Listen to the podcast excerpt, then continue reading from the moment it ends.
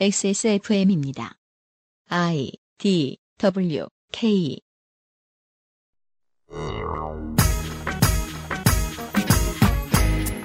판사회의 의장 선거 개입, 판사들의 온라인 카페 피해쇠 유도, 학술대회 개입만으로 대법원장과 그 주변인들이 원하는 것을 얻지는 못했던 것 같습니다. 나아가 그들은 노동 탄압, 원세훈 봐주기, 군부 독재 피해자들에 대한 배상 지연, 무마 등의 재판 거래도 서슴치 않았지요. 오늘은 지난 봄까지 발견되지 않았던 추가적인 대판 독립 훼손 의혹 등등을 알아보도록 하겠습니다. 2018년 8월의 첫 번째 금요일에 그것은 알기 싫답니다.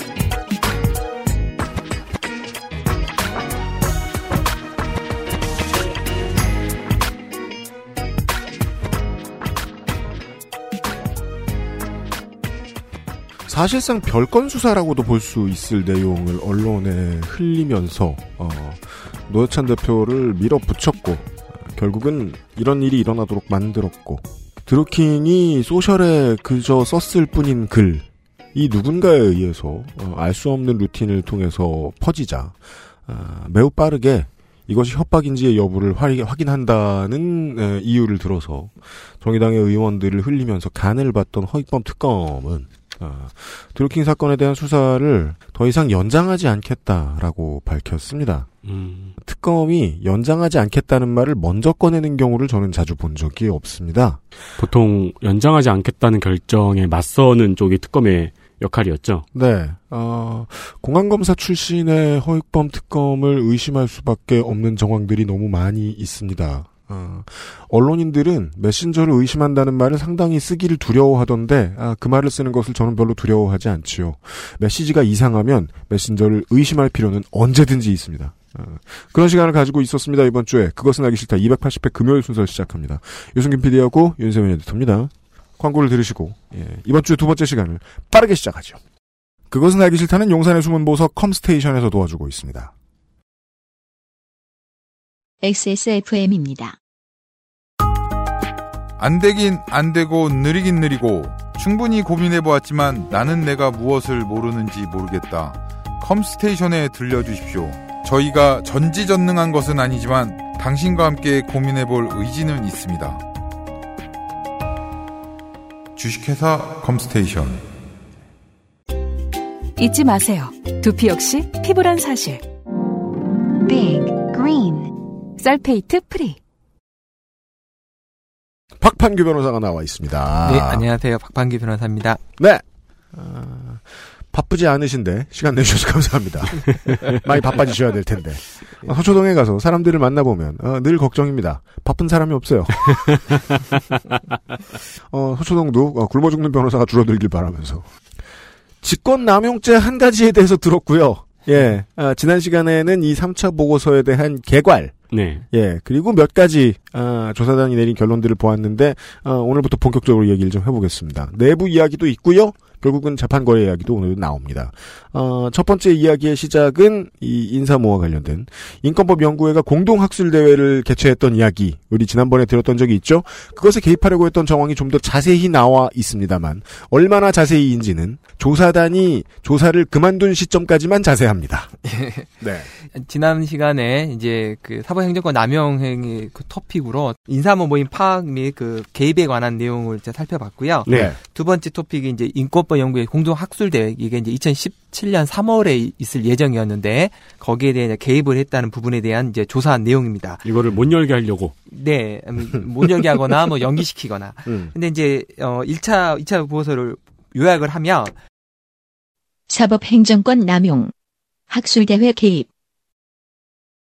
2010년 12월경에 인사모가 연세대와 학술대회 개최를 논의를 하자 이규진 양형실장이 공동학술대회 연기 및 축소 압박을 가하였고 이것이 실장회의 등에서 그 대책 논의됐다고 밝혀졌다가 2차 조사에서는 추가 5건의 문건이 더 발견되었습니다. 음. 물론 1차 조사 때는 두 건의 이해 문건에는 어떠한 물건도 존재하지 않는다는 진술도 있었는데 네. 2차 조사에서는 다섯 건 문건이 발견됐고요. 이번. 조사에서는 두건또 발견됐습니다. 그렇습니다. 네. 그래서 두 건인데 한 개는 아까 말한 그 181번 문건 2016년 3월 25일자 전문 분야 연구의 구조 개편 방안 문건 하나고요. 네. 또 한 개 문건이 2017년 1월 24일자 인사암호 관련 대응 방안 검토 312번 문건입니다. 음. 이 312번 문건은 좀 특이할 만한 게 있는데 그게 음. 뭐냐면 이건 1년 전에 작성됐던 181번 문건을 바탕으로 음. 공동학술대회 개최와 관련해서 시기별 구체적 대응 방안이 담긴 로드맵을 포함하고 있는데 음. 이 로드맵에 이제 그 중복과 해소 조치 공지하는 내용이 나옵니다. 근데 이 문건은 96개 파일 중에 유일하게 대내 대외비로 분류된 겁니다. 대외비 그러니까 다른 분류. 거에는 대외비라고만 써 있지 음. 대내비는 잘 안 써 있는데요. 어 그렇죠. 이 문건은 유일하게 대내 대외비라고 적혀 있습니다. 대내 대외비라고 하면 보통 잘 쓰지를 않아서 그러는데 네. 이 개념은 보통 내부에서도 볼 수 있는 사람들이 특히 정해져 있는 있다는 거죠. 3급 혹은 2급 비밀에 해당하는 거잖아요. 그렇죠. 예. 그러니까 저 다른 문건은 뭐 대내비도 있기도 하고요. 대외비도 있는데 음. 이 문건만은 대내 대외비로 되어 있는 문건이어서 음. 상당히 중요한 문건으로 음. 생각이 됩니다. 음. 어쨌든 이제 요, 요 문건들이 발간되고 조사단은 결론은 뭐, 특별조사단의 분석. 뭐 여러 뭐 의견을 쭉쭉 쓰면서 결국 직권남용죄가 어, 되지 않는다는 결론에 아 그래요? 의견을 일치했다고 적혀 있습니다. 그래서 의견이 일치했다는 건 조사단 내부의 의견이 이건 직권남용 네. 아니다. 예, 그러니까 의견이 있었지만 음. 아이디어에 지나지 않았다. 아니 그건 아니고 그러니까 네. 의견은 이게 직권남용이 된다는 의견과 되지 않는다는 의견이 있었지만 음. 형사 고발할 정도는 안 된다는 점에서는 의견이 일치했다고 결론을 냅니다. 자 중복가입 해소 조치를 공지하겠다는 로드맵까지 다 적은 문서가 예. 직권남용이라고 볼 수 없다. 네. 직권남용은 대개 권한의 범위에 대해서 이루어지는 경우가 많습니다. 네. 예를 들면 인사조치, 특히 보복성 인사 지방군 발령이라든지 이런 게 있는 경우에 그 절차에 어떤 문제가 있지는 않습니다. 대개는. 그렇게 머리를 쓰는 게 이제 그 사람들의 그렇죠. 방법이죠. 예, 그런데 문제는 그 목적이 보복성인지가 사후에 확인하기 어렵기 때문에 음. 보통 이제 직권남용죄 처벌하기 어려운 게 사실인데 음. 이 중복과의 해소 조치는 2010년 3월 25일자 문건, 그다음에 아까 말한 2017년 1월 24일자 312번 문건에 이미 국제인권법 연구회를 위축시키고 타격을 위한 것이 기재가 되어 있- 있습니다. 네. 그러니까 목적이 나와 있는 거죠. 음. 따라서 이거는 조사단이 형사고발을 정말 하지 않으려는 강한 의지를 보여주는 대목이 아닌가 싶습니다. 음. 아니 이거 되게 강한 의지. 되게 처음 듣는데 앞으로 많이 떠올릴 것 같은 문장이네요. 직권남용은 원래 권한의 범위 내에서 이루어진다. 그 되게 그렇습니다. 네. 그래서 지난번에 그 서지현 검사 사건에서 네. 그 보복 인사가 있었다라고 음. 해서 지금 이제 아마 제가 알기로는 그걸로 인해서 지금 기소가 예. 된 걸로 알고 있는데 음. 그때도 가장 중요한 부분이 어려운 부분이 뭐냐면 음. 그 목적이 여기다 적어놓지 않기 때문에 네. 아, 네, 그렇죠. 예, 예. 음. 이거 그러니까 이제 추측으로나 정황 증거로 그거를 추측해야 되는데 보복성은 정황 증거로 추측해야 된다. 예, 근데 이제 이 사안은 근데 그 적어놨어요. 목- 적어놨죠. 아, 그럼 뭐 조사단은 뭐라고 생각한 거예요? 이런 건 흔히 적질 않는데 적어? 이럴 리가 없는데 이런 거예요. 뭐, 이 부분은 뭐 검찰 수사 내내 어? 그 직권남용을 하겠다고 적는 놈이 어딨어? 적었다니 무죄. 수사- 예. 그다음에 이제 그다음 토픽이 그 사법행정위원회 후, 위원 후보 성향 분석 및 추천 개입에 관한 조사 내용인데요. 네. 사법행정권 남용. 판사 성향 분석과 추천 개입. 2차 조사에서 처음 밝혀졌습니다. 이 부분은 그래서 음. 그 2차 조사 당시에 4건의 문건이 발견되었고요. 두 건은 행정위원회 구성 전에 두 건, 행정위원회 구성 후에 작성된 두 건이 있고요. 음. 구성 전에 작성된 두 건은 기조지 시- 김모 시비관이 2016년 2월 24일 날 작성한 문건하고 음. 2010년 3월 28일 날 다른 심의관들의 도움을 받아서 작성한 문건 이렇게 두 개가 있고요. 음. 그다음에 이 문건에 보면 인사모 참여 판사들을 핵심 그룹, 주변 그룹으로 구분한 후 핵심 그룹을 다수 일반 판사로부터 고립되도록 유도할 필요가 있다는 결론을 내고 고등법원장들에게 1순위, 2순위, 3순위 후보 명단을 제공하는 명단을 작성하는 문건입니다. 이것이 아, 이제 고립, 그 고립 1순위, 2순위, 3순위예요. 고립을 시키는데 그러려면 이제 1순위, 2순위, 3순위 후보들을 행정위원회에 넣어서 인사모 회원들이 아닌 사람들을 구성하려고 하는 거죠. 그러니까 이 아. 1순위, 2순위, 3순위는 우호적인 사람들입니다. 음. 이제 우호적인데 다만 이제 그 완전히 그 뭐 우호적인 사람으로만 모이진 않는 모양새를 만들려고 할 때 적합한 인물 선호도 1순위, 2순위, 3순위입니다. 아, 우리- 정말 바빴다는 게 맞아요. 대놓고 우리 편 안 같은 우리 편. 네, 그것이 이제 음. 언론에서 주- 조목했던 적색, 청색, 흑색 판사 명단입니다. 네. 이 위원회 구성 후에 작성된 두 건의 문건이 있는데 음. 그거는 이제 기조지의 심의가 작성한 것으로 뭐, 뭐 유원 추천 결과를 평가하고 일부 위원회 교체 대상으로 검토한 문건들입니다. 여기까지가 2차 조사에 발견된 네 건의 문건에 네. 요약한 거고요. 음. 추가로 발견된 문건이 네 건이 더 있습니다. 음. 이번에 3차 조사에서 두 건은 기조지를 작 성한 거고요. 음. 한 건은 인사총괄 심의가 작성한 거고 한 건은 위원회 구성 후에 작성한 겁니다.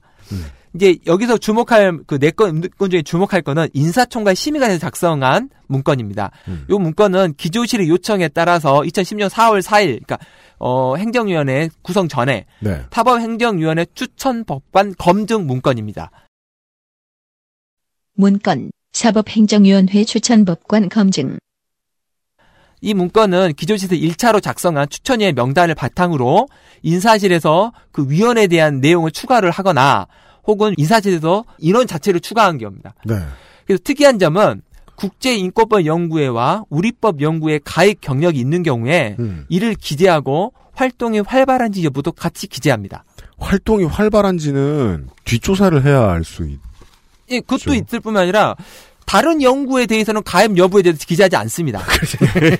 오로지 이 두 개 연구에 대해서만 활동이 활발했던 그 자체가 인사의 자료로 쓰이는 거죠. 어떻게 이렇게 투명해? 그러니까 인사총괄실에서는 이 두 개 연구에 가입했다라는 것 자체를 인사의 한 요소로 파하고 있는 것을 알 수 있습니다. 인사의 한 요소로 이 연구회에 가입했던 적이 있느냐, 얼마나 열심히 했느냐가 반영됐다라는 건 무슨 수로 이걸 보복성이라고 보지 않을 수 있냐는 그리고 거죠. 또 재밌는 건 예. 그 인권법 연구회나 우리법 연구회가 가입되어 있다는 사실은 기재가 되지만 다른 연구회는 기재가 안 되고요. 네. 네. 민사 판례 연구회라고 약간 이제 약간 행정적 우호적인 연구회가 하나 있습니다. 음. 근데 그 가입 여부도 기재하지 않습니다. 음. 근데 기재된 경우는 어떤 경우냐면 음. 인권법 연구회, 우리법 연구회에 가입된 사람이 음. 민사판례 연구에도 가입된 경우에는 민사판례 연구를 같이 써줍니다. 아. 플러스 마이너스로 한 그렇죠. 거예요. 예. 이 사람은 별로 이렇게 크게 저기 한 사람, 위험한 사람이 아니다. 그렇죠. 그러니까 음. 플러스 마이너스 요소로 좀 가입한 뭐 거죠. 멀리 보자면 회유가 가능한 인사일 수도 있다. 사람일 음, 수도 있다. 음. 또 하나 대목이 뭐냐면 이 명단에 보면 음, 양심적 병역 거부 무죄 선고한 판사를 인사 요소로 또 기재한 게 있습니다. 헐. 근데 이제 이게 뭐냐면 어, 기조실에서 위원 교체 여부를 검토한 세 명 중에 음. 한 명은 그 사유가 양심적 병역 거부 무죄 선고라고 되어 있습니다. 그러니까 다른 사유는 없고 음. 그냥 양심적 병역 거부 무죄 선고가 교체 대상의 사유가 되는 겁니다. 오. 이거는 다른 것보다 제 입장에선 더 심각하게 느껴지네요. 죄질이 나빠요. 네. 그러니까 이제 이것도 아마 인사실에서 병역 거부 무죄 선고한 판사들을 별도로 관리했을 거로 추측하는 대목 중에 하나입니다. 음. 음. 그러니까 양심적 병역 거부라는 거는 사안에 대한 이야기일 텐데 그냥 이제 음. 사회 현상에 대한 게 네. 사회 문제에 대한 이야기일 텐데 음. 어떤 판단을 어떤 판단을 내렸는지를 가지고 인사상 불이익을 준다는 거는 어 재판을 받는 시민들 입장에서 섬뜩한 그러니까 이제 이게 뭐냐면 그걸 불이익이 존재하는지 모르지만 모르지만 다른 뭐 판결, 예를 들어서 뭐, 뭐 살인죄를 유죄 판결하는 사람 이러고 안 쓰거든요. 그렇 명단에다가. 네. 원래 쓰면 안 되는 거 아니에요? 쓸 필요도 없고 뭐 예를 들어서 네. 뭐 뭐 재벌에 대해서 3년에서 5년 형을 형- 선고한 사람 이런 것도 안 쓰거든요. 근데 음. 여기에는 이제 양식적 병역구의 무죄 선고라는 거는 인사 요소로 파악을 하고 있는 거죠. 이건 결국은 이것도 결국은 인권법 연구회와 관련이 있네요. 정확하진 않은데 어쨌든 저는 이제 이 왜 양식적 병역거부 무죄 선고가 인사 요소로 파악되는지 잘 이해가 안 되는 근데 거죠. 이거는 네. 이제 그 변호사님께서 명확하지 않다고 말씀하시지만 보통 우리 입장에서 이런 거는 꽤나 매우 강력하게 매우 추정된다고 볼 말할 수도 있지 않겠습니까? 예, 이제 추정은 이제 예, 저희가 하고요. 네. 매우 매우 강력하네요. 예, 이 네. 결론을 보면 조사단 결론은 특별조사단의 분석. 사법행정제 명단과 관련해서는 임정훈 차장은 일회용 참고 자료로서 그 전후에 별도로 다른 목적으로 관리하거나 악용한 사실이 없고 각 고등법원장에게 명단 자체를 전달한 사실이 없다는 취지로 진술하였다고 합니다. 이렇게 할 지휘관, 지휘관이라는 말은 안 맞죠. 아무튼 이렇게 할 수 있는 보스면 이게 왜 나한테 올라와라면서 이 문서를 올린 사람을 족쳤어야죠. 근데 이제 일관성이 없죠, 이거. 조사단은 뭐라고 하냐면 그 조사 결과를 예. 임종훈 차장의 진술과는 달리 추천 취합 결과, 추천 병- 복관 검증, 추천 결과 보고 문건에 관하여 추천 명단 일부 정보를 제공하였다고 보인다라고 결론을 내립니다. 그러니까 아. 그 김정은 차장하고 이- 말이 다르죠. 네, 네. 그리고 이것도 사실 본질론 같은 건데 그거를 뭐 몇 번 참고했느냐 마느냐가 문제가 아니잖아요. 그런 그렇죠. 명단이 있다는 게 문제죠. 그러니까 그러면서 교사단은 결론에서는 명단 자체가 제공되었다고 볼만한 사정은 확인되지 아니하였으나 일부 후자의 정보를 소속 고등보단에 제공하였다고 보인다라는 결론을 내립니다. 임종헌 차장 전 어, 임종헌 차장은 거짓말을 했다. 네, 근데 이제 이게 좀 이상 말이 이상한 게 뭐냐면 음. 어 이 명단에는 소속 고등법원장별로 음. 소속 판사가 다릅니다. 음? 그러니까 무슨 말이냐면 광주 고등법원에 있는 판사에 관한 내용이 있다면 네. 서울 고등법원 판사의 자료를 보내줄 이유가 없죠. 아, 네. 그러니까 기본적으로 이 명단 자체를 줄 리가 없습니다. 그렇죠, 그렇죠. 그러니까 광주 고등법원에 있는 판사한테 서울 판사들의 자료를 줄 그러니까 이유가 전혀 네, 없는 거죠. 그러니까 결국 명단 자체는 어떤 고등법원장님도 줄 필요가 없습니다. 음. 고등법원에 줄 자료가 있다면 그 고등법원장님 관할. 관하에 있는 판사의 정보만 제공하면 되거든요. 네. 음. 그러니까 무슨 말이냐 일부 후보자의 정보를 제공했다는 말은 명단 다 제공한 겁니다. 음. 그러네요.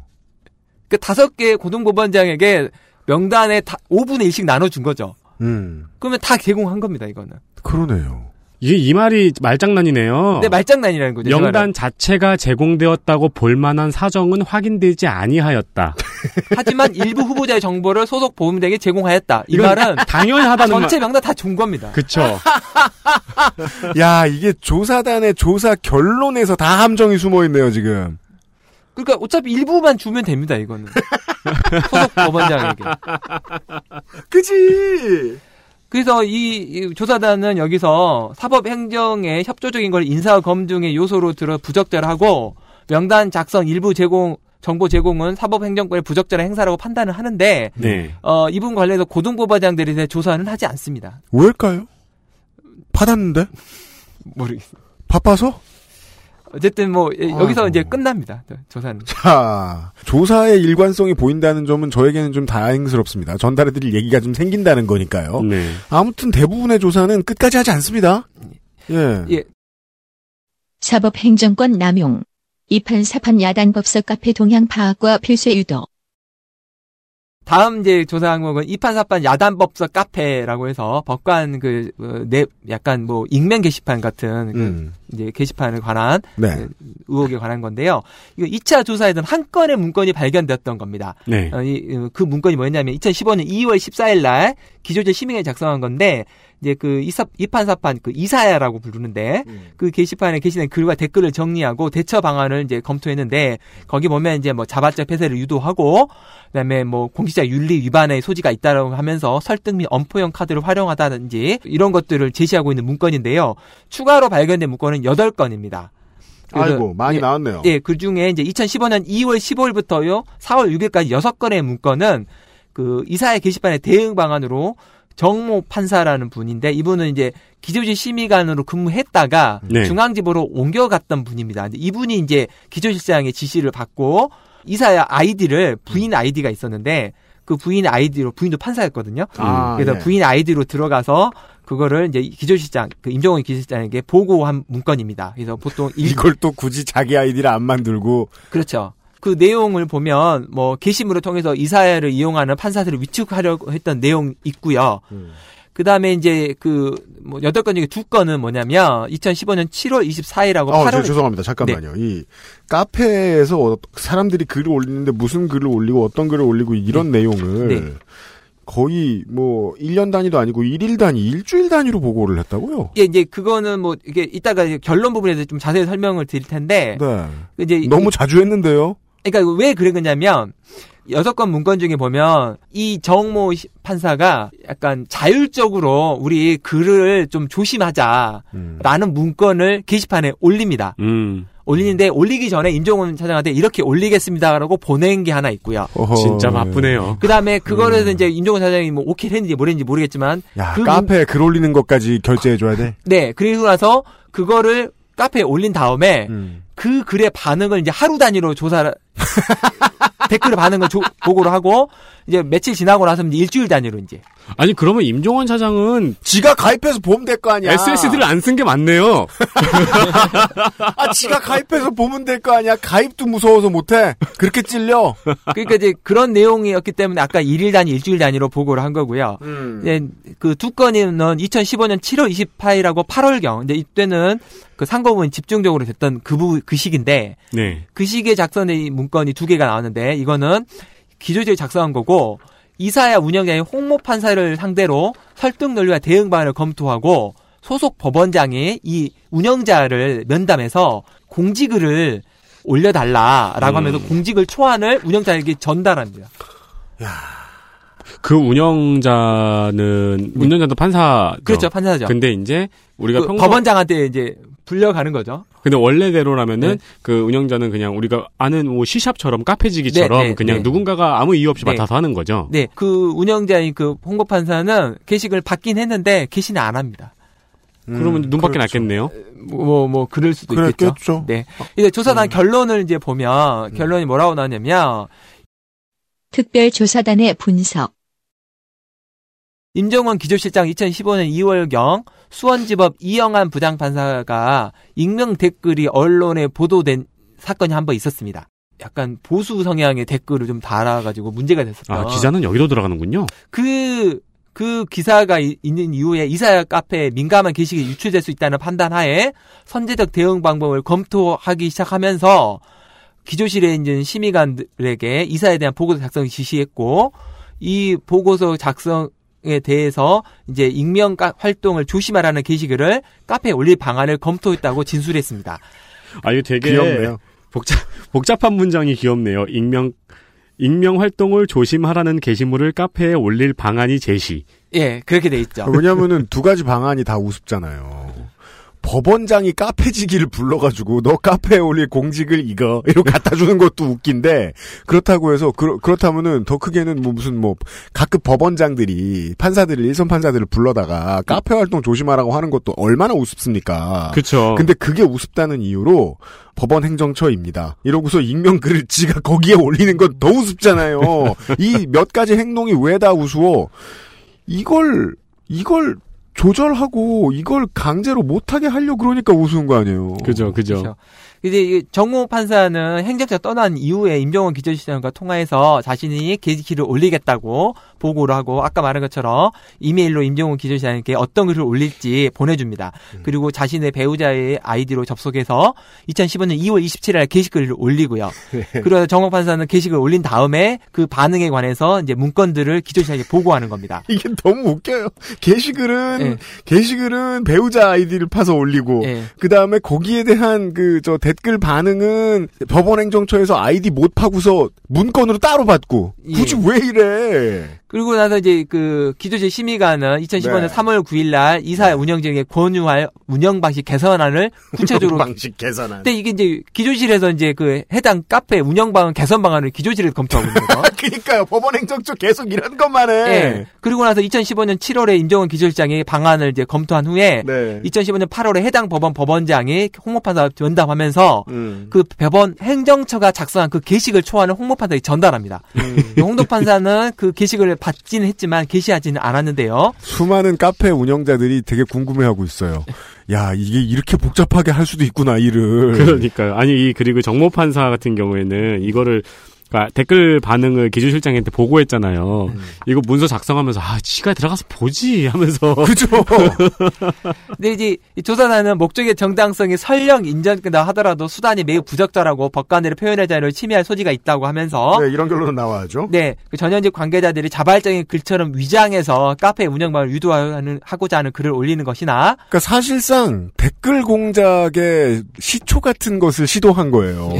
네 네. 법원 내부에서. 네, 네. 한 어째- 2003년도의 댓글 공작 정도. 네, 우리도 그런 거 한번 해보자 늦었지만. 그래서 이게 여기 보면 홍보 판사인데 그 게시글 초안까지 작성해가지고 전달한 거는 사법행정의 지나친 개입이라고 판단을 합니다. 그러니까 사법행정권이 카페 운영을 왜 개입해? 예. 근데 이제 이 부분은 3차 보고서 내용 중에 행정처의 보고서 내용이 실행된 것 중에 하나인 것입니다. 실행됐다. 네. 음, 네. 그 다음에 네, 네. 이제 그 법관의 이것도 그러면은 네. 박판규 판사께서 보시기에는 이것도 직권 남용일까요? 저는 가능하다고 봅니다. 가능하다. 네. 예. 물론 뭐 좀 조사를 필요하겠지만 아, 예. 그 그다음에 그다음에 이제 법관에 대한 성향 성향. 및 동향 파악에 네. 관한 의혹인데요. 음. 사법 행정권 남용, 판사 동향 파악, 이거는 2차 조사 당시에 7건의 문건이 발견되었었는데 음. 그게 이제 그 4건의 문건은 상고법원 반 관련 내부 동향이나 차상화 판사 관련된 내용 뭐 이런 것들이었고요.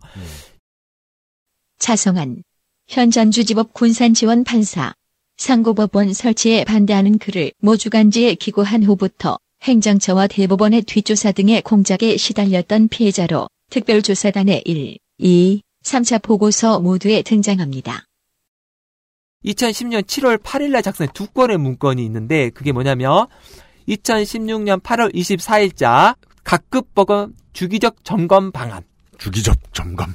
요게 이제 그 2차 조사 때 발견된 문건이었습니다. 음, 음. 근데 이 문건에 보면 이제 뭐 공식 비공식 라인을 통한 정보 수집, 거점 네. 법관을 통한 정보 수집. 그죠? 거점 법관이라는 얘기 나오죠. 나왔죠. 거점목한 예. 적장 물리쳤다. 그렇죠. 그다음에 특이 통계 추출 전사 시스템 개발을 통한 조기 경보 체제 구축. 조기 경보 체제. 진짜 법관들을 상대로 정보전을 하고 있어요. 계속 보고 우와. 있으면. 특이 통계 추출 전산 시스템을 개발하겠다고요? 그리고 예. 이 거점 법관이라는 말은 이게 이렇게 말해놔서 그렇지 어 인간 CCTV잖아요. 아니 그렇죠. 이렇게 이, 이 여기서 말하는 특이 통계는 그, 그 근무 시간 중에 인터넷 활, 사용을 너무 많이 한 사람을 이제 특이 통계로 잡아내겠다는 거예요. 너무 많이 한 사람을 조기 경보 체계로 만들. 네, 네. 아니면 이제 근무 시간 중에 그 사무 관련 그 프로그램이 있거든요. 네. 그 프로그램 사용 시간이 현저히 적은 사람. 이거를 이런 사람들은 이제, 그럼 위용 하고 울리는 거예요. 뭐 이제 안에서 울리겠죠. 야 알바생들 감시하려고 이렇게 하는 식당 사장들도 걸리면 벌금 냅니다. 빨간 줄 간다고요. 어쨌든 이제 이런 문건들이 발견돼서 이 부분에는 이제 추가로 조사를 한 거죠. 진짜 게임 하고 있네요 이 사람들. 예. 추가로 발견된 문건은 4건이었는데요. 음. 이거는 2014년 11월 6일 문건이 있는데 이건 윤리가산실과 기조실에서 공동 작성한 것으로 음. 김동진 부장에 대한 징계 결정 후 징계위의 심의를 앞두고 논란 확산을 방지하되 내부 구성원들이 행정처에서 지침을 준 듯한 느낌을 받지 않도록 주의를 요청한다는 내용이 기재되어 있는 문건입니다. 들키지 마라. 우리가 네. 하는 짓은 나쁜 짓이다. 네. 2015년 7월 6일자 문건은 임종원 기재실장이 직접 작성한 문건인데 음. 위기 대응 체제로서 반대 의견 표방 시에 법원장이나 친분 있는 법관 등을 통한 자제 공고, 자제 권고.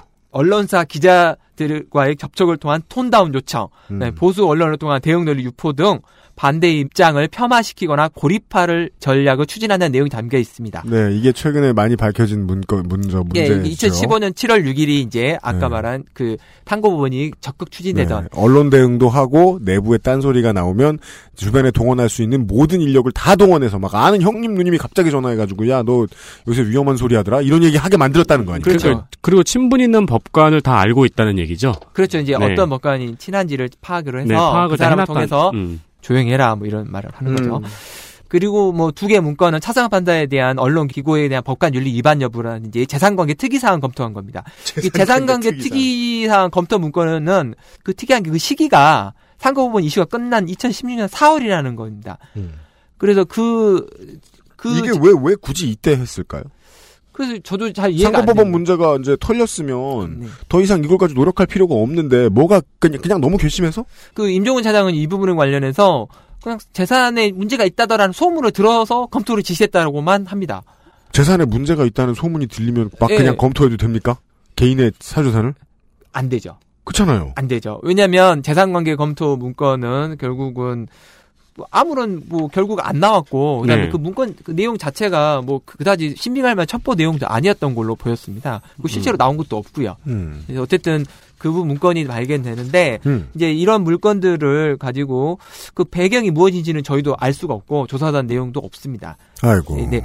그 조사한 결론을 보면 이제 여기서 2010년 8월 24일자 각급법원 주기적 점검만 354번 문건. 음. 이 문건은 임모 심의관이 2010년 8월경에 임종훈 차장 지시를 받아서 김모 심의관을 통해서 전달받아 작성한 것인데요. 음. 조사단은 관련자들이 진술을 들은 결과 특별조사단의 분석, 시행되었다고 인정할 만한 자료가 없다고 결론 내립니다. 참 이젠 시행이라는 단어가 의심스러워지기 시작합니다. 뭘 했어야 시행했다고 하는 거예요. 그래서 그건 뭐 잘 모르는데 이때 그 구체적 그러면서 뭐라고 하냐면 구체적인 점검의 실행은 아니라고 할지라도 다른 문건들에 나타나는 여러 정보 수집 정황에 비추어 행정 저 기조실에서 비공식적 방법을 통한 정보 수집을 한 것을 인정하고는 있습니다. 당연하니까요. 그러면서 검토한 것 자체로서 사법행정의 부적, 부적절한 행사라고 판단하는데요. 음, 이 문건은 이제 2차 조사 당시에는 문건의 일부만 발췌되어 공개됐다가 음. 이번에 96개 공개하면서 문건 전부가 공개되었고요. 네. 그 내용 중에 보면 분기별로 점검을 하되 7월, 10월, 1월 분기별 보고하는 방안이 좋다고 되어 있습니다. 음. 이 분기별 보고에 관 기재가 돼 있는데 그러면 이게 지금 8월 24일자 문건이었기 때문에 음.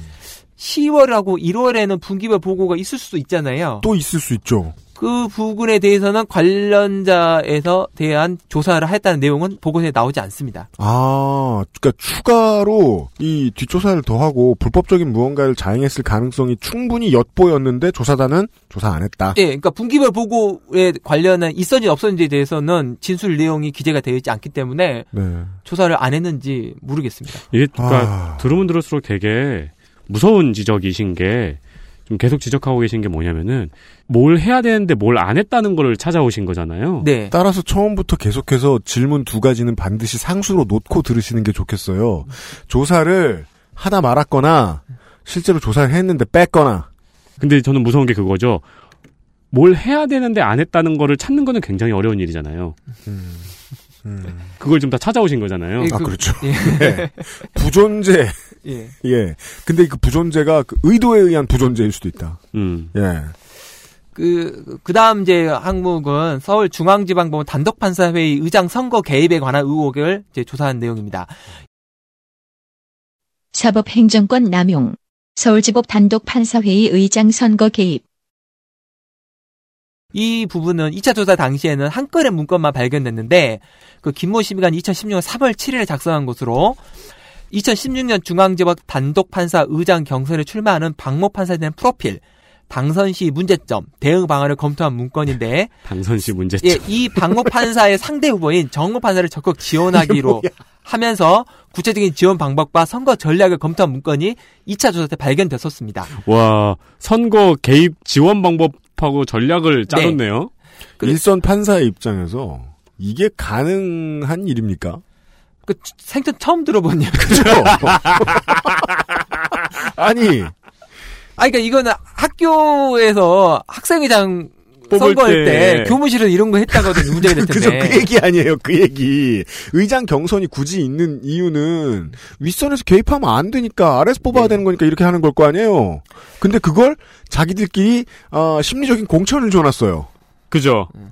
어. 그래서 이제 이 한 건이 발견됐기 때문에 추가로 이제 조사하게 됐는데 음. 여덟 건 문건에서 발견되었습니다. 음. 예, 두 건은 2015년 서울중앙지방법원 단독 그러니까 15년입니다. 아까는 16년이었고요. 네. 그 전년도 서울 2015년 서울중앙지방법원 단독판사회 의장 선출과 관련된 중앙지법의 기획법관이 작성한 문건. 음. 그리고 한 건은 2015년 8월 27일 서울중앙지법에서 작성한 민사부 인사 관련 문제 검- 점검 문건으로 판사들의 동향을 기재한 문건이 나옵니다.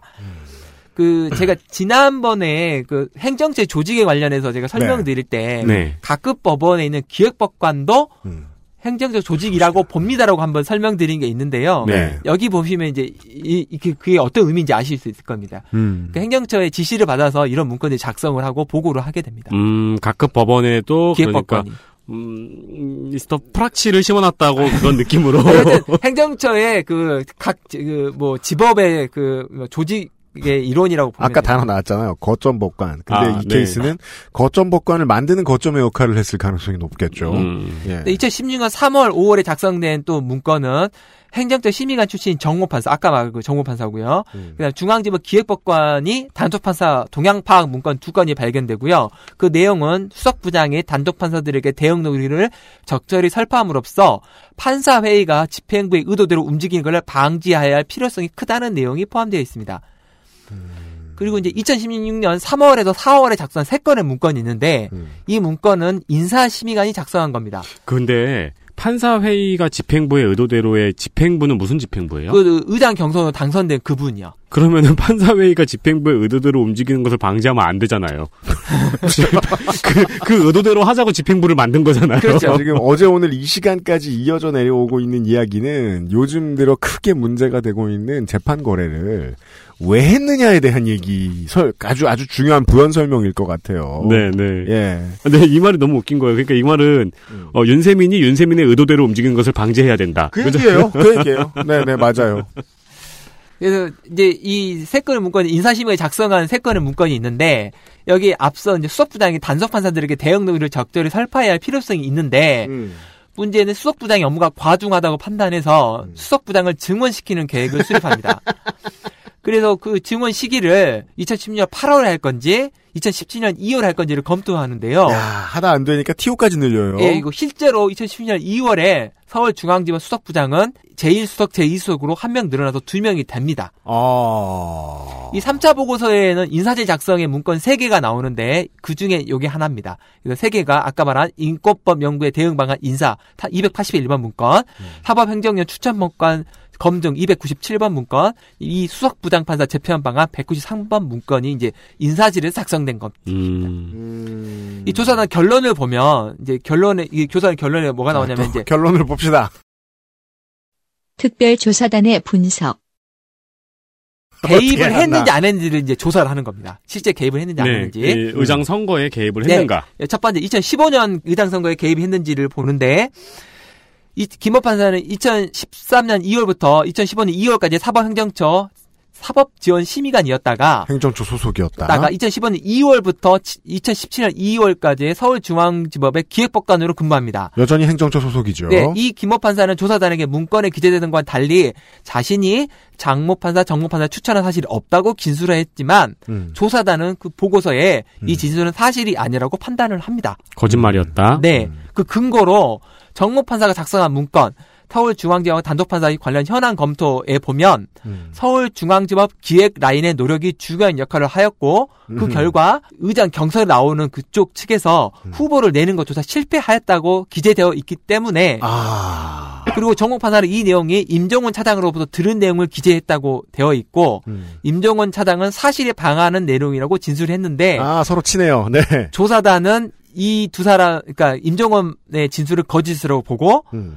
그다음에 그, 차- 그 정모 판사의 말이 맞다. 따라서 기획법관의 말이 사실이 아니라고 판단하는 겁니다. 따라서 행정처는 재판에 개입을 했고 그 개입은 성공적으로 이루어졌다. 즉 시행됐다. 예, 그러면서 조사단은 이 서울중앙지법 단독판사 2015년 의장 경선에 부적절한 관여를 하였다고 볼 여지가 있다는 결론을 내립니다. 음. 그리고 이것도 보고서 내용 중에 실행된 것 중에 하나입니다. 음. 그 다음에 이제 2016년 그 단독판사 경선에 개입했는지 여부를 판단하는데요. 그죠. 한 번 했으면 내년에 또 해야죠. 기조실의 그 김모 심의관은 경선 대응 방안, 그 이체 조사에 발견된 문건, 음. 거기에 대해서 지원단 구성 부분이나 의당 출마자인 정무 판사의 의견에 판사의 의견은 임종원 차장으로부터 들은 대로 작성하였다고 진술했고요. 음. 김모 그 기획법관이나 정무 판사 모두 행정처에 그 내용을 전달한 사실이 없다고 진술합니다. 음. 그리고 임종원 차장은 김모 기획법관 정무 판사에게 지원단의 구성을 지시한 사실이 없고 김모 시간에 전달한 기억도 없다고 합니다. 일단 저 임종원 차장은 거의 뻗댔네요.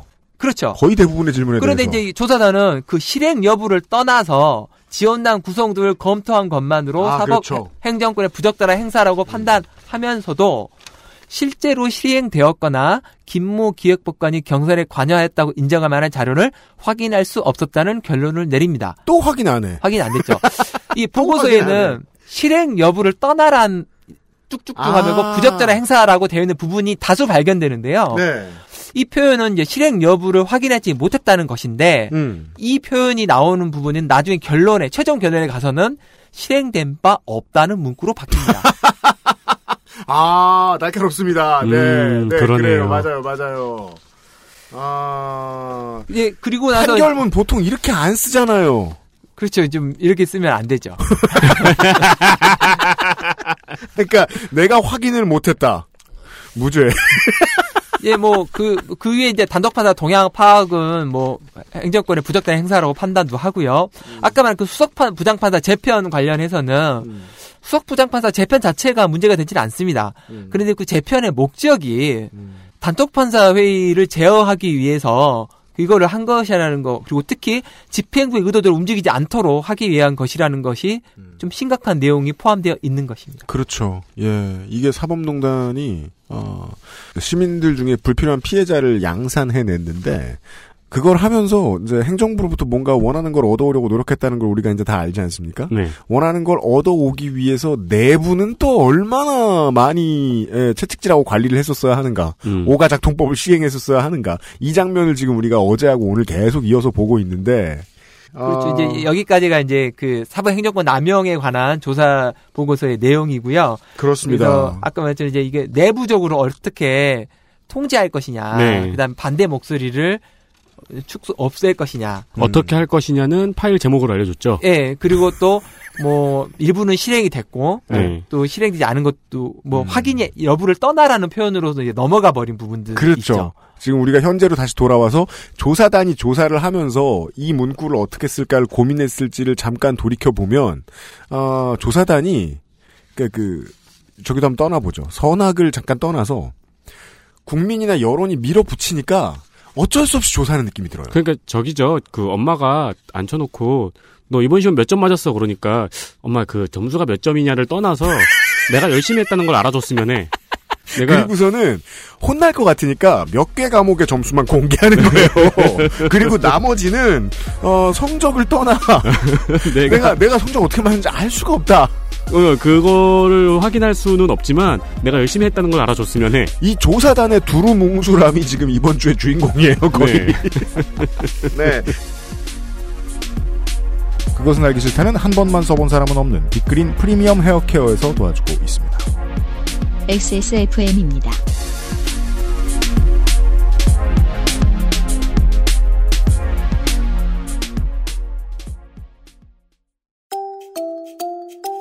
두피도 피부니까.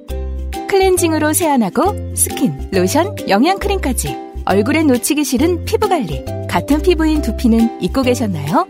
짜증나고 힘든 일상으로 지친 두피와 모발을 새로워진 빅그린 투쓰리 프리미엄 샴푸에 맡겨주세요. 소중한 내 두피와 모발의 변화. 잊지 마세요. 두피 역시 내 소중한 피부란 사실. 두피도 피부니까. 빅그린 투쓰리 프리미엄 daily scalp 샴푸. Big Green. Sulfate free. 손님 올 땐 접고 빈둥댈 땐 펴고 나만의 공간 관리 아이스케어 프리미엄 폴더 매트 재판거래 의혹. 그 다음은 드디어 재판거래 얘기네요. 네, 이제 그리고 나서 이제 재판거래 의혹에 관한 조사 내용이 나오는데요. 네. 그첫 번째가 원세훈 전 국정원장 사건의 재판부 동향 파악에 관한 내용입니다. 재판거래 의혹. 원세훈 사건. 이 부분은 이제 보고서 내용 중에 가장 많은 분량이 있습니다. 가장 많은 분량이 있다는 거는 네. 보통 조사단의 결론에 관한 분량이 보통 3, 4페이지 정도밖에 안 되는데 음. 이 원세훈 전 국정원장 사건에 관한 의혹에서는 조사단의 결론 부분이 총 22페이지에 달려 달려 있습니다. 음, 조사단이 가장 많이 공을 들인 부분이라는 거예요. 공을 들인 거죠. 아 공을 들인 거예요. 예, 예. 네. 그러면서 이제 그 내용을 보시면 2차 조사 때 한 건의 문건이 발견되는데요. 이게 이제 원세훈 전 국정원장 판결 선고 관련 각계 동향이라는 문건입니다. 음. 이거는 이제 김모 시민의 저장 장치에서 2014년 정모 판사 이름으로 된 폴더 기조실 폴더에 저장되어 있- 있는데 당시 2차 조사 당시에는 이 정모 판사는 자신이 작성한 적이 없다고 진술했습니다. 음. 그리고 원세훈 2심 판결 선고 다음 날인 2015년 2월 11일에 작성되었는데요. 그 문건의 내용이 이제 심각했던 내용이었습니다. 그래서 네. BH 최대 관심 현안이라고 표현하면서 네. BH의 최대 관심 항소 현안. 기각을 기대하고 있고 있었고 우회적 가람적 표현으로 재판부 의중을 파고 노력했었다. 근데 이게 이 많이 심과 알려진 달리 내용이죠. 결과 예측이 어려웠고 행정처도 불안해하고 있다라고 하면서 이 선고 전의 상황을 설치를 하고요. 네. 선고 후에 민- 우병우 민정수석이 큰 불만을 표시했고 전원 합의체 회부 직구를 희망했으며 음. 법무비서관을 통한 사법부의 진의가 곡해되지 않도록 상세히 입장을 설명했다.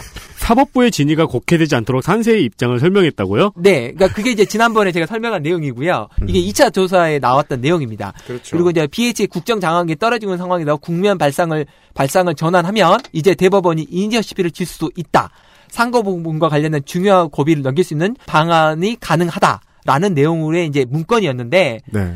이 문건은 이제 발견됐기 때문에 이제 추가 조사가 된 거죠. 이게 핵심에 해당하는 문장이라고 볼 수 있겠습니다. 그러니까 우리는 지금 행정부 청와대의 말을 들어주고 청와대의 말을 비선을 통해서 들어준 다음에 재판을 거래할 거야. 근데 거래하는 가장 중요한 이유는 여기 나와 있는 대로 국면이 전환할 수 있다라고 발상을 가지면 법원이 이니셔티브를 줄 수 있다. 즉 예. 권력 일부의 상당 부분을 우리가 넘겨받을 수 있다. 그러니까 이게 굉장히 중요한 문장이네요. 예, 네. 그래서 이게 추가로 발견된 문건은 12건인데요. 음. 이게 다른 이제 그 의혹 관련 문건보다 많이 발견된 이유는 하나입니다. 왜냐하면 검색어에 원세훈 국정원 국가정보원을 넣었기 때문입니다. 안 넣었을 때는 얼마 발견 안 됐다가 넣으니까 그렇죠. 뒤에 나오는 재판거래 네. 의혹들은 검색어가 입력이 안 됐기 때문에 음. 문건들이 이렇게 많이 발견되지 않았는데 여기 12건이 발견돼 있습니다.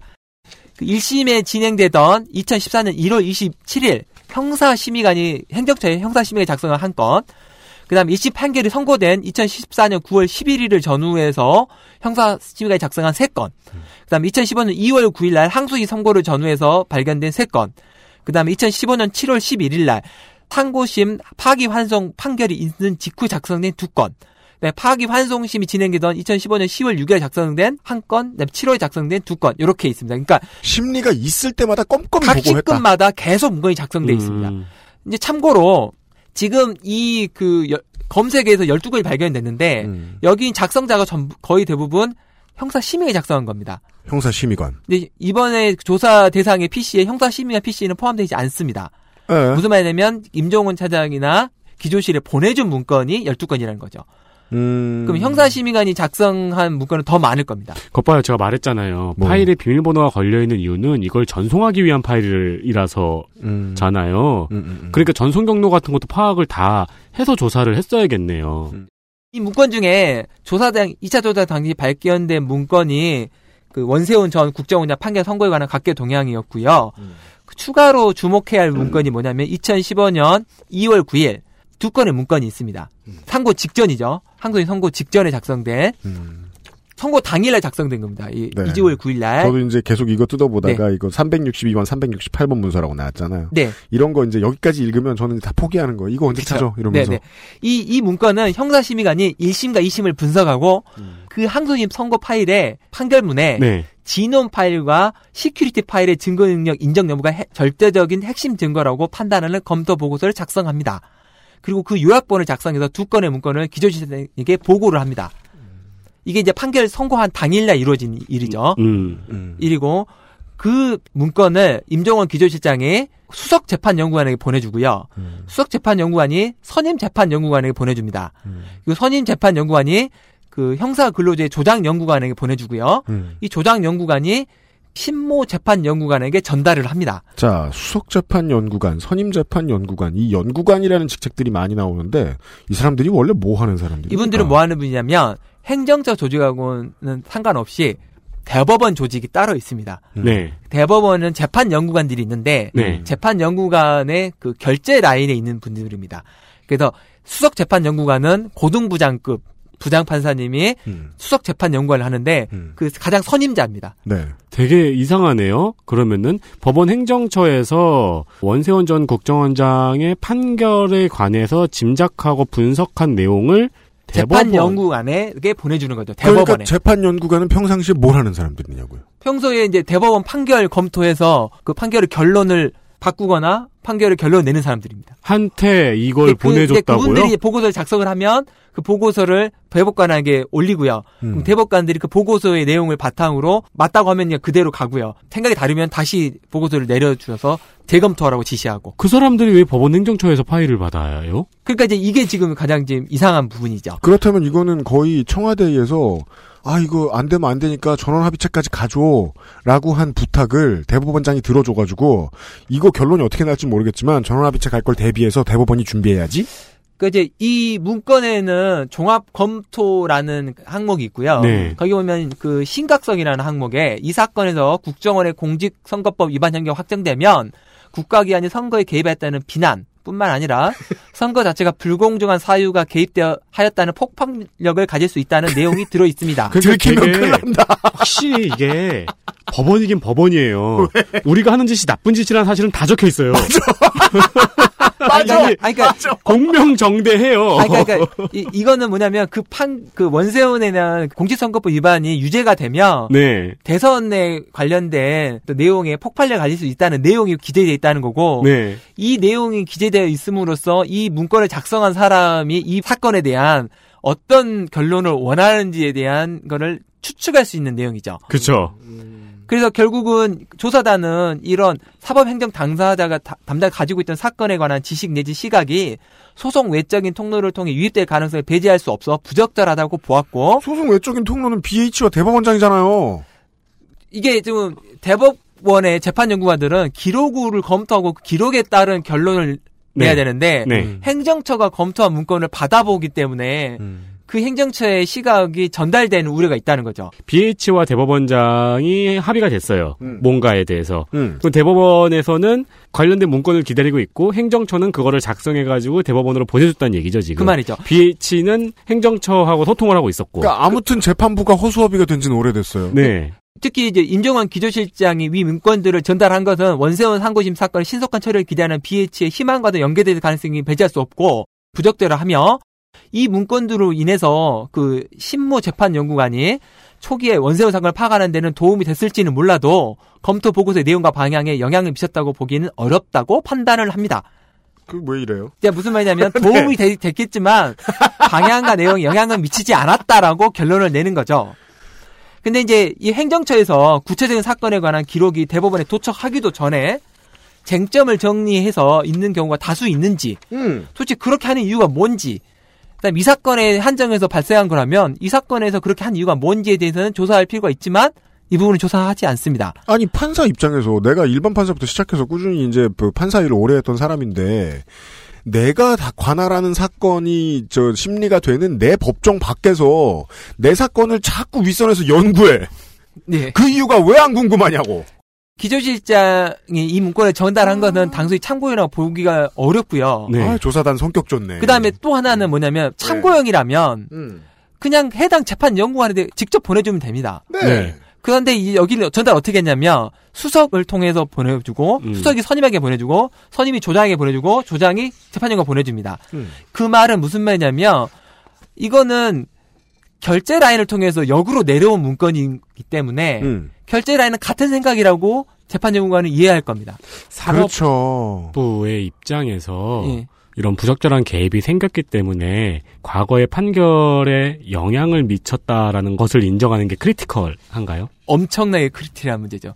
지난번에 그 대법관 일동으로 되어 있는 그 재판 개입에 관한 의혹은 근거 없는 네. 음. 근거 없는 의혹이다라는 부- 그 입장문을 발표한 적이 있는데요. 네. 거기에 보면 이제 근거 없는 이유에 뭐라고 나오냐면 네.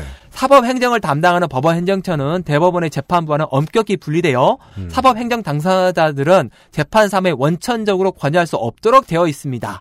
그렇죠. 네. 이게 근거였거든요. 네. 근데 지금 여기 보시면 이게 분리되어 있는지가 이제 의문시 되는 거죠. 그러면 하지만 이게 궁금함으로 저는 제 아랫사람들에게 보여주었습니다. 음, 그러니까 조사단의 입장에서는 부적절한 사안들이 내부에서 돌아갔는데 음.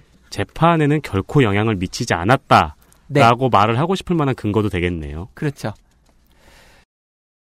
특별조사단의 분석. 조사단은 이제 의혹들을 막 하나씩 구별을 합니다.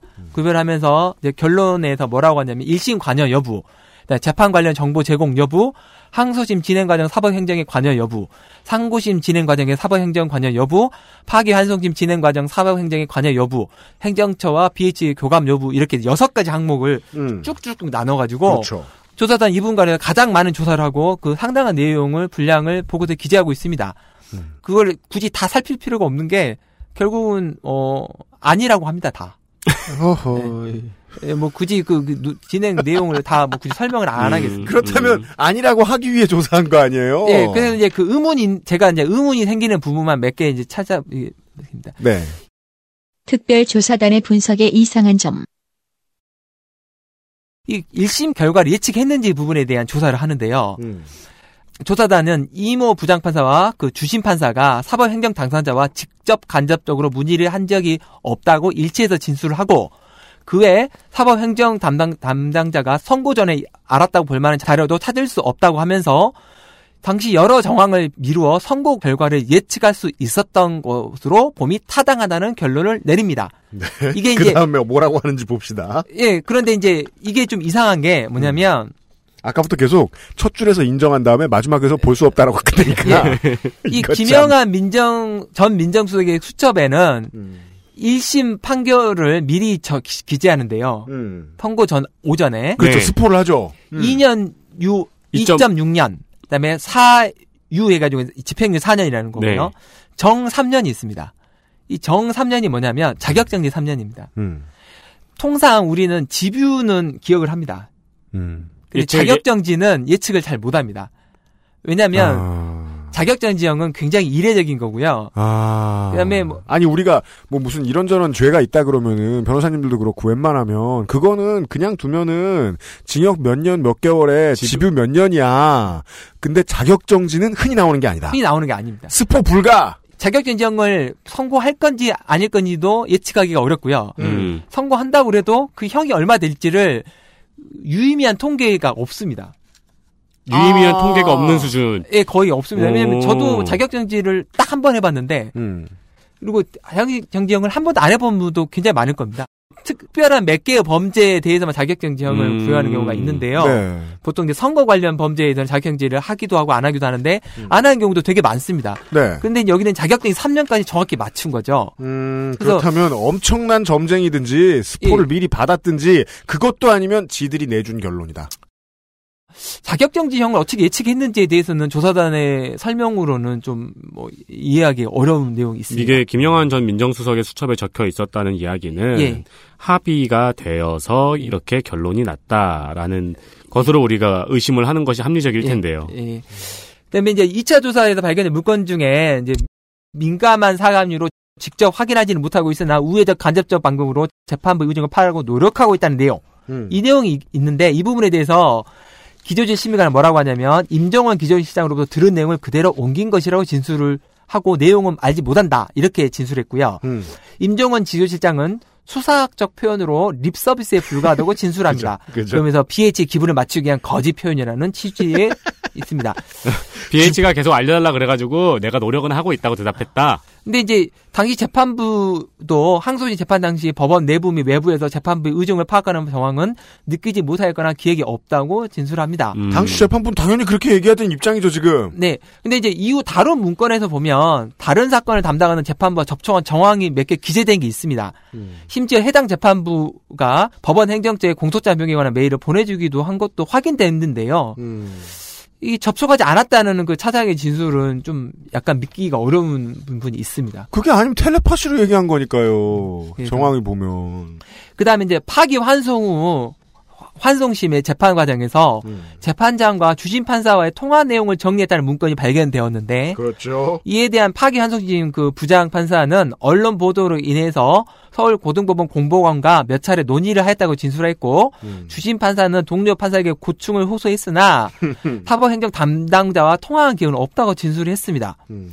그리고 그 공보관은 자신이 작성한 문서가 아니라고 진술했는데 문건 자체는 부장판사와 공보관이 나눈 대화를 바탕으로 작성한 것으로 보입니다. 근데 작성자가 누구인지는 확인이 안 됐습니다. 그러니까 이 공보관은 자기가 작성 안 했다 그랬고 그리고 누가 작성했는지 모르는 거죠. 그럼 뭐 도청자가 작성을 했거나 예. 아니면은 엄청난 점쟁이가 작성을 했거나 그렇죠. 근데 어쨌든 네. 그래서 이 부분도 뭐 조사는 안 됐습니다. 더 이상. 조사를 안 해. 그 아까부터 계속 이거 아니야. 몇 군데 돌아다녀 보고 그 사람들이 다 아니요? 라고 말하면 조사 끝내는 거 아니야, 지금. 네. 그, 근데 그리고 또 하나는 그 행정처와의 BH의 교감 여부에 관한 부분도 조사하는데요. 교감. 2차 조사에서는 이제 정모 심의관이 이 부분 자기가 작성 안 했다고 진술했는데 네. 3차 조사에서는 자기가 작성한 걸 인정합니다. 음. 그래서 BH 관련 부분은 모두 임정원 기술장이 알려준 것을 그대로 문건에 포함시켰다고 진술합니다. 근데 이 부분도 이제 기술장이 불러준 대로 적었다는 거죠. 음. 임정원 기술장은 곽병훈 그 당시 법무비서관실에 문의 온 것은 맞지만 어, 청와대의 동향을 전해 들은 것이고 그런 사실이 없다. 음. 라고 하고 조사단은 진위를 곡해하지 않도록 하였다는 것이 우병우의 오해를 푸는 것이라는 진술이 수긍이 간다고 판단해 줍니다. 어허. 그 다음에 이제 향후 이니셔티브를 질 수 있는 표현도 나오는데요. 이 네. 부분은 임종훈 차장이 이 문건을 박병대 처장에 보고했지만 음. 박병대 처장이 미온적 태도를 보였다고 진술했고 박병대 처장은 그냥 그렇게 지켜보자고 했던 것으로 기억난다고 밝혔는데 그냥 그렇게 지켜보자라고 했다고요? 근데 이 부분은 상고심 절차를 신속히 진행시한 내용에 따라서 그 항소심 선고 다음 날 바로 대법원 담당 연구관이 선정이 되고 음. 기록이 오지도 않았습니다. 오지도 않은 상태에서 담당 연구관이 지정되고 그다음에 판결에 관한 쟁점을 검토한 황적재 문건이 수석 재판 연구관, 선의 재판 연구관, 영- 조장 연구관을 통해서 담당 연구관이 전달된 점에 비추어서 음. 박병대 수장이 그냥 그렇게 지켜보자라는 답변은 믿기가 어려운데 아니 지금 일반적인 순서가 다 반대로 돼 있잖아요. 근데 네. 이게 재판의 순서가 이게 반대로 돼 있다는 건 먼저 알았고 시나리오를 짜지 않은 이상은 그 행정 오류인 거 아니에요. 근데 박병대 처장은 그냥 지켜보자라고 말했는데 대법원도 이렇게 신속하게 움직였다. 그렇죠. 이제 지켜보자고 했는데 그 답변을 들었는데도 그 검토 문건을 곧바로 해당 연구관에게 그러니까 모두가 연구관들이 갑자기 자세히 지켜보기 시작했거든요. 예, 그쵸. 그냥 그렇게 지켜보자고 그러니까 방금 말했는데. 말씀하신 것처럼 네. 행정 순서가 반대로 돼 있다는 이야기는 판결이 가장 마지막에 딱 하고 나오는 건데 판결이 먼저 나온 상태에서 지금 그럼 행정 순서가 반대로 되죠. 그러니까 이제 지금 이 상수인 선고 다음 날 저- 연구관에 선임이기 때문에 네. 이 사건은 아직 대법원에 접수도 안 된 사건입니다. 근데 연구관이 갑자기 선임이 됐어요. 그 연- 접수도 안 됐고 그 다음에 기록도 안 왔고 음. 아직 항소도 됐는지 아닌지 모르는 사- 그날인데 minority report네요. 그날 이제 재판 연구관에게 보고서가 전달이 되고 그러니까 바로 전달된 것도 아니고 이제 결재를 통해서 전달이 되고 그 런 거죠. 그래서 이 부분은 추가 조사가 필요하다고 생각됩니다. 안 그럴 리가 없잖아요. 예, 저희가 지금 광고를 듣고요. 재판 거래에 대한 사례 두 가지를 더 오늘 다뤄보도록 하겠습니다. XSFM입니다. 주방과 반려동물, 식물에도 쾌적한 환경이 필요하시다면 선풍기가 아닌 벨레 air circulator는 어떨까요? 벨레 air circulator 엑세스몰에서 용산 선인상가 21동 1층 130호 주식회사 컴스테이션 서울 02-2120-2337로 전화 주십시오. 주식회사 컴스테이션 광고 듣고 돌아왔습니다. 원세훈 사건에 대해서는 천리 밖에서 듣고 있는 사람이 듣기에는 증거가 너무 명확해 보이는데 네. 예, 조사단은 또 하다만 듯한 느낌이 너무 강합니다. 그 다음은 통상임금 전원합의체 판결에 대한 문제였는데 이는 심지어 이게 그 이게 나올 때 저희가 그 한번 그 알실에서 다뤘던 적이 있어요. 예, 통상임금 가지고 장난을 쳤는데 대법원을 의심하진 않았었거든요. 저는 그때만 해도. 네, 네. 예, 의- 의중이 어떻길래 이렇게까지 판결이 나오며 대법원은 무슨 생각을 한 걸까 정도까지만 방송을 내보냈던 기억이 나요. 저도 너무 오래돼서. 근데 대법원이 깊이 관여하였는지 아니었는지 조사단이 에, 조사를 해본 결과를 소개해드리죠. 박판규 변호사 와 함께하고 있어요. 재판거래 의혹. 통상임금 전원 합의체 판결. 통상임금 전원합의체 판결 관련된 청와대 동향 파악에 관한 의혹 내용인데요. 이거는 1차, 2차에서는 발견된 문건이 발견되지 않았는데 네. 고 노회찬 국회의원이 2018년 3월 20일 날 공개해서 언론에 통상임금 전압 판결에 대해서 청와대가 흡족해 한다라는 문서가 있었는데 2차 조사단이 이를 확인하고도 조사 결과를 발표하지 않았다. 음. 라고 해서 3차 조사에서 조사하게 된 내용입니다. 아, 네. 이것도 등 떠밀려서 한 거란 얘기죠. 그렇죠. 예. 3차 조사에 발견한 문건은 두 건, 두 개인데요. 물론 이거는 추가적인 검색어는 하지 않은 상태에서 나온 문건이죠. 기획조정심의관이 대법원 선고 전에 전압 해부 후 통상임금 경제적 영향을 분석한 건이 한 건 있고요. 다른 한 건은 그 선고한 다음 날 각계 동향을 보고한 것입니다. 그래서 BH, 그러니까 청와대가 재판 과정에서 대법원이 정부와 재계 입장을 최대한 파악하려고 이해하려고 노력한 것으로 보아주었다라는 칭찬. 내용이 지- 있고요. 그러니까 어머, 대법원과 어머, 어머. 전원합의체가 칭찬받았다. 네. 그리고 판결 선고 결과에 대해서도 대법원이 정부와 재계의 고민을 잘 헤아리고 이를 10분 고려해 준 것으로 받아들인다고 되어 있습니다. 즉 거래 결과 만족했다. 그러니까 거기까지 잘 모르고 어쨌든 엄청 좋아했다는 거죠. 근데 참 네. 원래 네. 사회적 관심이 큰 재판들은 네. 동향 파악을 하나요? 저도 잘 모르겠습니다. 저도. 사회적 관심이 큰 재판을 안 해보셔서 알수 근데 이제 없고요. 할 수는 있을 겁니다. 왜냐하면 보통 국정감사나 네. 그다음에 국회의원들이 이런 판결하면 뭐 나라가 망할 텐데 어떻게 합니까? 아니면 뭐 아니면 뭐 근로자들한테 너무 뭐 편파적인 판결을 한 거 아닙니까? 아마 이러면 이제 법사위나 이런 데서 이제 답변을 하기 때문에 그 사법부에 대한 입법부의 공개적인 견제예요. 네, 네, 네. 이거는 법안에 보장되는 네, 그러니까 거라고요. 네. 선고가 난 다음에 동향 파악을 하는 거는 뭐 제가 보기엔 뭐 일상적인 업무로 음. 생각은 듭니다. 근데 행정부가 사법부에 대해서 이런 판결을 이렇게 내려줬으면 좋겠는데 라고 집어넣은 다음에 그 전원합의체를 통해서 판결이 나왔어. 그 다음에 너무 좋아. 라고 그러니까 피드백을 넣어주는 저는 건. 이런 동향 파악을 선고 전에 하는 건 매우 부적절합니다. 그럼요. 그럼요. 예, 아, 선거 전에 한 건 절대 부정, 부- 부적절하고요. 그게 중요하네요. 선거 후에 하는 거는 저는 뭐 가능하다고 봅니다. 음, 그러니까 왜냐면 뭐 선- 10월달에 끌려가야 되니까. 예, 예. 그러니까 그 미리 해놓고 그다음에 언론에 뭐 비판이 있다 하더라도 그 판결은 그런 취지가 아니다라는 어떤 공보실의 대응은 가능한데. 아, 보도자료가 나오고 하니까요. 네, 근데 선고 전에 하는 거는 작성자의 어떤 주관이 들어갈 수 있는 개, 여지가 크기 때문에 네. 적절치 않은 거죠. 특별조사단의 분석. 이 문건에 대해서 임종원 기조실장과 정모 심의관이 대면 조사를 실시를 했는데 임종원 실장은 정모 심의관에게 청와대 동향에 대해 설명해 준 것이다라고 음. 하고 당시 카운터 파트너인 법무부 인사로부터 위 동향 내용을 들은 것일 뿐 누구인지는 기억이 나지 않는다고 진술합니다. 아, 임종헌 차장이, 임종헌 네, 그리고- 당시 기조실장이. 예, 그리고 임종헌 기실장은 당시 그 차한성 행정처 처장에게 음. 통상임금 경제적 영향 분석 보고를 한 것으로 기억한다고 진술을 합니다. 음. 그러면서 문건 자체는 각계의 입장을 객관적으로 서술한 것으로 판단하고 국회에 대한 관계에서 현안 질의의 답변에 사용한 참고 자료로 작성되었다고 보인다고 하고 있는데 음. 이게 좀 이상하게 아까 제가 말씀드린 것처럼 현안 질의 답변에 관련해서는 재판 중인 상황에서는 답변 안 하면 그만입니다. 그렇잖아요. 국회의원이 통상인권에서 어떠냐고 질문을 해도 아직 대법원 판결이 남아있기 때문에 입장을 밝힐 수 없다라고 하면 그만인데 네. 그리고 일장을 밝히지 않는 게 해서는 안 옳은 됩니다. 거잖아요. 해서는 안 됩니다. 네. 그런데 여기 보면 통상임금의 경제적 영향 분석을 하고 있는 거죠. 그러면은 결정돼 있었다고 의심이 자꾸 가는 거네요.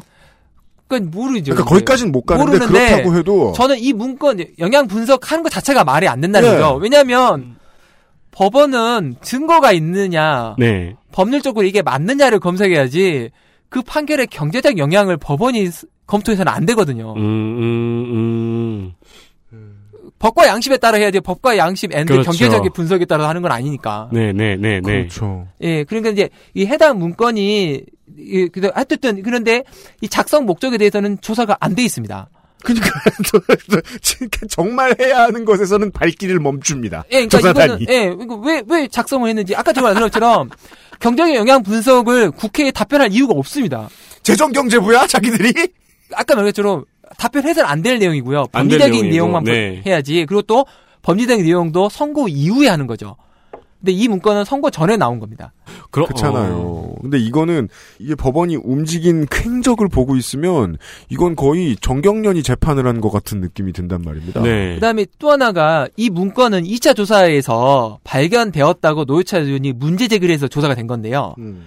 정작 이 문건이 2차 조사에 확인되었는지 2차 조사위원회는 이 문건을 발표를 왜 안 했는지에 대해서는 조사가 안 돼 있습니다. 조사위원회가 조사를 고의 누락한 것은 3차 조사위원회가 조사하지 못했다. 예, 그러니까 왜 안 됐는지, 뭐 무슨 이유에 했는지에 대해서 물어는 볼수 있잖아요. 2차 조사위원회에 네. 이게 발견했는데 안 한 이유가 뭐냐? 그러면 뭐, 뭐 굳이 뭐 문제가 안 될 것 같아서 안 했다. 뭐 이런 답이라도 있어야 되는데 엉성한 답조차도 안 했어요. 예, 없습니다 전혀. 그러니까 이러니 법원이 법원을 봐주고 있다는 얘기를 어떻게 피할 수 있느냐는 겁니다. 어쨌든 이제 윤 여기까지고요. 그다음에 네. 긴급조치 손해배상 1심 판결 관련 징계 검토가 바쁘셔. 있습니다. 네, 그 다음은 긴급조치 손해배상과 관련된 것입니다. 네. 재판거래 의혹. 긴급조치 손해배상 판결 관련 징계 검토. 요것도 1차, 2차에서는 발견이 문건이 발견되지 않았는데 경향신문에서 법원 행정처가 긴급조치 피해자들의 손해배상 청구를 받아들인 그 중앙지법 판사에 대해서 징계를 추진한 사실이 있고 네. 해외 연수 중인 판사들에게 법관 징계 사료를 수집하라고 지시하고 했는데 2차 조사위원회가 이에 관한 문건을 발견했음에도 누락됐다. 음. 라는 기사가 보고가 되어서 음. 3차 조사단이 조사하게 된 겁니다. 3차 조사는 결과적으로는 네, 이 일관성은 이제 완벽히 보입니다. 등 떠밀려서 했습니다. 여러모로. 이 3차 조사 발견 문건은 3건인데요. 두 건은 윤리감사 심의관이 2015년 9월 18일하고 19일 날 징계를 검토한 거고요. 음. 한 건은 기획심의관이 2015년 9월 22일 날 작성한 것인데 음. 이제 윤리감사실은 징계가 적당하지 않다고 검토를 합니다. 음. 근데 이제 9월 20일 날 기획심의관은 징계 자체는 적당하지 않지만 그래도 징계를 꼭 했으면 좋겠는데. 네. 어, 예. 재배당을 실시하거나 항소심에서 적시처리 사건을 분리해서 빠르게 대법원 판례에다는 판결을 하도록 하고 적시 처리 사건이 뭡니까? 선거 사건은 보통 음. 두달 내에 바로 처리하도록 법에 이제 규정이 돼 있습니다. 그죠. 다른 경우보다 더 빨리 빨리 처리해. 주죠. 근데 그런 사건에 준하게 빨리 처리해야 되는 사건들의 그 항목들이 있습니다. 몇 개 중요한 것들이. 어, 빨리빨리 해야 예, 되는. 그런 사건으로 이 사건을 지정하겠다는 겁니다. 아. 근데 문제는 제가 알기로는 적시 사건 예규가 있는데 네. 거기에 이 사건은 해당이 안 됩니다. 근데 그거를 해 하겠다. 하겠다고 한 거죠. 이제 검토를 한 거죠. 정치적인 액션이잖아요. 빨리 네. 처리할 이유가 지금 예규에 나와 있지 않은 사건을 빨리 처리하겠다. 예, 그래서 뭐 저- 정확하게 제가 예규로 파악을 못 했는데 그래서 어쨌든 빨리 처리됩니다. 그리고 이제 네. 결국은 이제 사법정책연구원의 연구 발제도 발주하겠다는 내용이 들어 있는데요. 그 교조단 결론을 보면 임종원 차장이 이제 그 김모 부장 판사 중앙지법 판사 선고 직후 직무 감독의 행할 방안을 검토했는데 윤리감사실에 지시했는데 부정적인 내용의 문건이 올라오니까 보고를 중단시키고 기조실에 그 심의관을 시켜서 다시 검토를 시킵니다. 아, 윤리감사관실에다가 네. 이 판결이 마음에 안 드니까 이 판사를 직무를 감독해야 되겠다. 네, 라고 시켰더니 예. 예, 윤리감사관실은 무슨 소리냐 그거 아닌 것 같다. 예. 라고 했더니 윤리감사관실 됐어. 예, 예, 그냥 행정처 하자. 예, 그래서 그러니까 윤리감사실도 행정처의 그 하위 조직인데 네. 기조실로 이제 바꾼 거죠. 기조실에는 음. 임종원 네, 임종원 네, 사장이 네. 나온 곳이 기조실이에요. 물론 기조실은 징계 권한이 엄- 담당하는 부서는 아니죠. 네. 음. 근데 하여튼 거기다 심- 어, 심의를 하니까 거기서는 위법하기는 하지만 어 징계는 어렵다. 다만 그러면서 이제 다른 대안들을 제시를 합니다. 아까 말한 적시처리라든지 그다음에 법관 연수 강화 이런 걸 하는 거죠. 야, 지금부터 나온 건 아까까지 나온 게 만사가 다 흥정이에요. 법원 네. 내부에서 일어나는 그래서 게. 이제 윤리감사실은 인사총괄실 어 실에 그 수시과제 부과를 이제 추천을 하는데 인사실에서는 수시과제 연구과제는 네, 어, 서책을 안 해줍니다.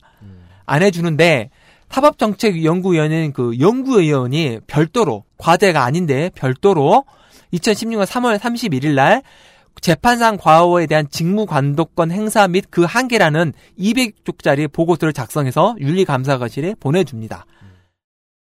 특별조사단의 분석. 조사단은 임종훈 차장이 상고부 입법 추진을 위한 그 BH 설득 방안에서 과거사 정립에 관한 주요 판결을 인용된 긴급조치 판결이 선고된 지 6개월도 안 된 상황에서 이거를 정면으로 뒤집는 하급식 판결이 나오니까 음. 윤리감사실에 징계 가부를 검토하게 하고 부정적 의견이 나오니까 다시 기조실 심의관에게 재차 검토하게 하는 등의 그러니까 어떻게든 징계를 주고 싶은 그 사과 마음. 행정권의 남용에 평가된다고 판단합니다. 음, 일단 거기까지는 판단은 했어요. 네. 네. 근데 물론 이제 징계가 안 됐기 때문에 네, 네, 네. 이제 이것도 이 기사 나오기 전에는 몰랐습니다. 음, 그렇죠. 아. 징계가 안 됐기 때문에. 그러니까 3차 조사를 행한 3차 조사를 이제 직접 해놓은 조사단이 2차 조사했던 사람들하고 몇 면이 뭐 얼마나 바뀌었는지 뭐 출신이 얼마나 바뀌었는지 이런 거는 제가 잘 모르겠습니다만 결국 이 사건도 경향신문이 지르기 전까지는 모르겠지 뭐 하고 넘어갔을 예, 거라는 거 그리고 아닙니까? 이, 이 항목에 대해서도 왜 2차 조사에서 어, 조사 발견이 됐는데 누락이 됐는지에 관한 내용은 조사 안 했다. 없습니다. 그것은 알기 싫다는 1인 가구의 첫 번째 가구 아이스퀘어 폴더 매트에서 도와주고 XSFM입니다.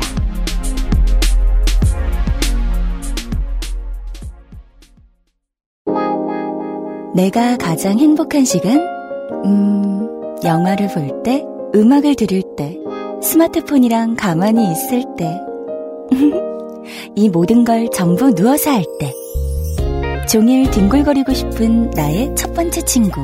편안하고 포근한 아이스케어 폴더 매트. 프리미엄 사양에 가격은 훨씬 저렴하니까 망설일 이유조차 없었죠. 당신도 아이스케어와 함께 누워보지 않을래요? 1인 가구의 첫 번째 선택. 아이스케어 프리미엄 폴더 매트. 용산 선인상가 21동 1층 130호 주식회사 컴스테이션 서울 02-2120-2337로 전화 주십시오. 주식회사 컴스테이션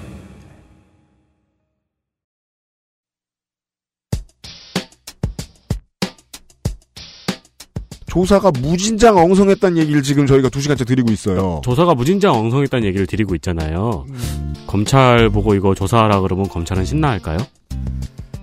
모르겠습니다. 근데- 검찰이 돼보신 적은 없기 이제- 때문에 모르실 텐데. 근데 이제 그 제가 이제 이 보고서를 이제 이렇게 방송하는 가장 큰 이유 중에 하나가 뭐냐면 음. 이제 검찰 수사가 앞으로 남아 있고 많은 네. 양이 조사가 될 겁니다. 그리고 실제 어, 이 법원 내에서 하는 조사보다 더 광범위하고 다양한 주제를 할 수 있는데 네. 검찰 수사의 한계가 뭐냐면 기소가 안 되면 외부에 공표가 안 됩니다. 아 조사 내용이 수사 내용이 네, 그러니까, 그러니까 검찰은 기본적으로 기소를 목적으로 네, 하기 때문에 네. 기소가 되지 않는 내용에 대해서는 어떤 보고서가 나올 수가 없습니다. 그 말인즉슨 아까부터 보고서에 써있던 실행되지 않은 내용에 대해서는 공개가 되지 않을 가능성이 가능성이 높다. 크고요. 그러면 이제 검찰의 기소가 나중에 혹시 몇 명이 되더라도 사건의 전말을 알기는 어렵습니다. 음. 검찰 공소장으로는. 아, 이런 거 조사하는 최고의 전문가는 누구지? 예, 그러니까 검찰은 최고 전문가인데 음. 기소가 안 되면 어떻게 뭐 공식 문서로 나오지가 음, 않기 때문에 음. 네. 알기 때문에 뭐 조사한 수사 기관은 알겠지만 네. 외부에서 알기가 어렵죠. 결국 법원이 영장 심사를 하고 네. 해야 될 거 아니에요. 네. 하, 이게 이, 이 답답한 맛.